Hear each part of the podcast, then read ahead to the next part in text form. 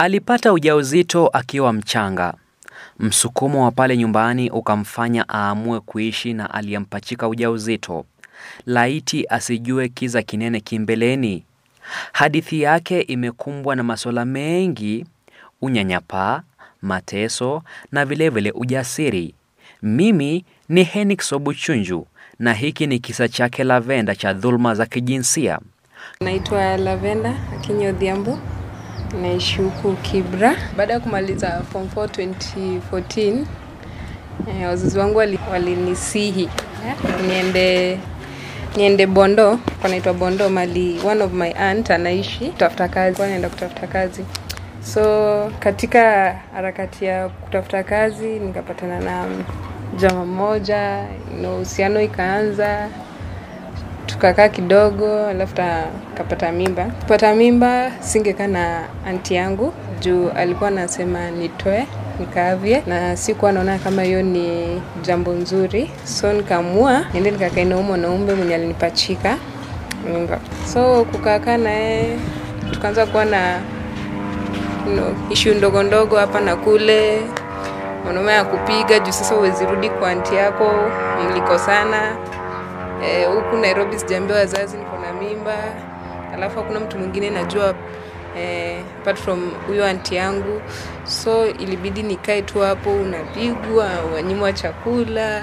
Saa zingine nilikuwa naona ni ni burden juu nilikuwa najaribu kuona venye naweza toka, lakini sikuwa naona eh, suluhu yoyote yenye naweza tumia ama njia yoyote yenye naweza tumia. E, na kwa hiyo harakati ya kupigwa pia majirani ni kama waliona ni kama ni mazoea. So wakuwa wanaingilia sana. Walikuwa wanasema ah, hao washazoea kupigana huyu ashazoea kupigwa.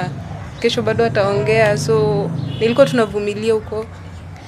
E, mimba yangu ikiwa nikiwa kwa mwezi ikiwa mwezi saba e, alinipiga kuna siku alinipiga kidogo nipoteze mtoto kidogo nipoteze maisha yangu pia nilipelekwa usi wakapata nilikuwa na complications kidogo. So eh, ilikuwa shikwe but tena mimi hapa mimi nikamtetea asishikwe juu ende alikuwa na shughulika na venye ndaka kwa ile nyumba ende alikuwa naona venye anaweza lipa hiyo rent ende alikuwa naona venye tunaweza kula saa zingine. Dhulma za kijinsia zina athari zake, haswa katika mwili, mwili ambao nguo tunazovaa huficha makovu yake. Wakati nilikuwa natibiwa, daktari aliniuliza nini ilinifanya nikamdanganya nimeanguka.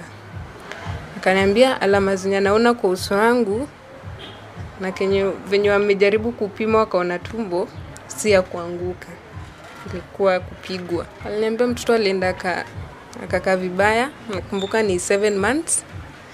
Akaniambia eh, kuna venye tu mtoto alienda ka akatan vibaya, nikani venye nilipigwa nikaanguka eh, na uso wangu pia, alafu nilikuwa na swells kidogo, so kwa mwili akaniambia nisimdanganye, nimwambie ukweli, watanisaidia juu aliniona niko mdogo. Kwa mujibu wa afisa mkuu wa afya wa NMS Daktari Ouma Oluga, visa 6262 vya dhuluma za kijinsia viliripotiwa katika kaunti ya Nairobi katika miezi kumi na mmoja iliyopita.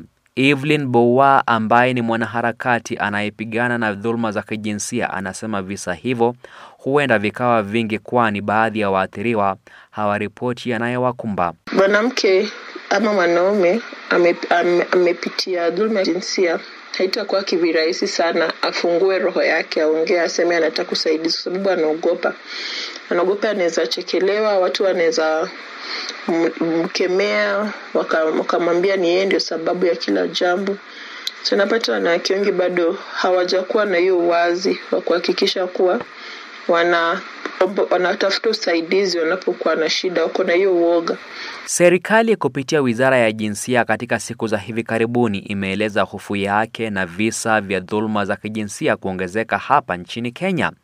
Wizara hiyo imedokeza visa hivyo viliongezeka zaidi janga la korona lilipogonga hodi hapa nchini. Kwa mujibu wa Profesa Margaret Kobia ambaye ni waziri katika wizara hiyo, visa hivyo huenda vilisababishwa na hatua ya serikali ya kutangaza kafyu na kutoondoka na kuingia katika maeneo fulani maarufu lockdown. Hatua hiyo ilipelekea familia nyingi kukaa pamoja kwa muda mwingi, hivyo kupandisha joto la visa hivyo pale nyumbani. Yanazorotesha jamii, si uongo, lazima sote tushikane makusudi, tuyamalize haya mambo, tuyaweke sawa. Nilimuuliza Lavenda iwapo angeondoka kwa yule mume iwapo jumba maalum la kuwasitiri wanawake na watoto wa kike wanaokumbwa na dhuluma kama hizo lingetengenezwa. Ningekuwa kwa ile shelter, ungekosa kula, va, mtoto wako angekosa kulishwa. Ingekuwa ni kitu ingine ndio inafanya nikae kwa ule mwanaume, ningetoka kitambo, lakini sasa nilikuwa naona nikitoka na sina hiyo support, siko hiyo, sina pesa, sina nini, ndio ilifanya nikae pale. And of course najua kwa shelter mtu akienda pale kuna venye anapata hiyo support yote, so ningekuwa najua ama kungekuwa na shelter yote hivyo karibu, ningekuwa nishaenda kitambo. Hadi kupeperushwa kwa makala haya, mkurugenzi mkuu wa kitengo cha huduma za jiji la Nairobi NMS Jenerali Mohamed Badi aliamuru vyumba visivyotumiwa katika makao ya kaunti ya Nairobi pale City Hall kubadilishwa na kuwa vyumba maalum vya kuwasitiri wahasiriwa wa dhuluma za kijinsia. Hatua hiyo inapokelewaje na washikadau? Winnie Siombua anatoka shirika la Journalists for Human Rights. Now, it's not worthy to remember that majority of these cases go unreported. So you can imagine if we have 11,000 reported, what about the ones that have not been reported? And majority of these people find themselves um, attacked within their communities, sometimes by their close family members.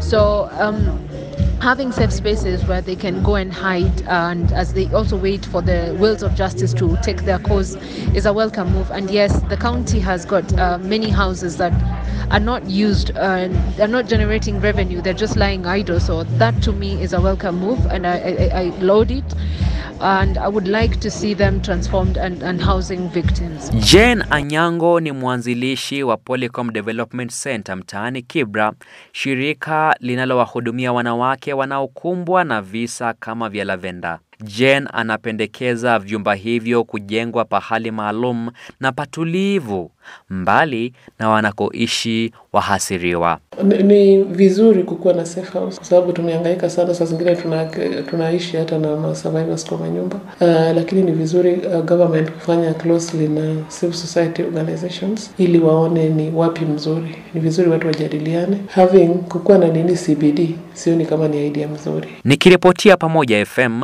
mimi ni Henix Obuchunju. pamoja songa mbele sisi simama tuseme tosha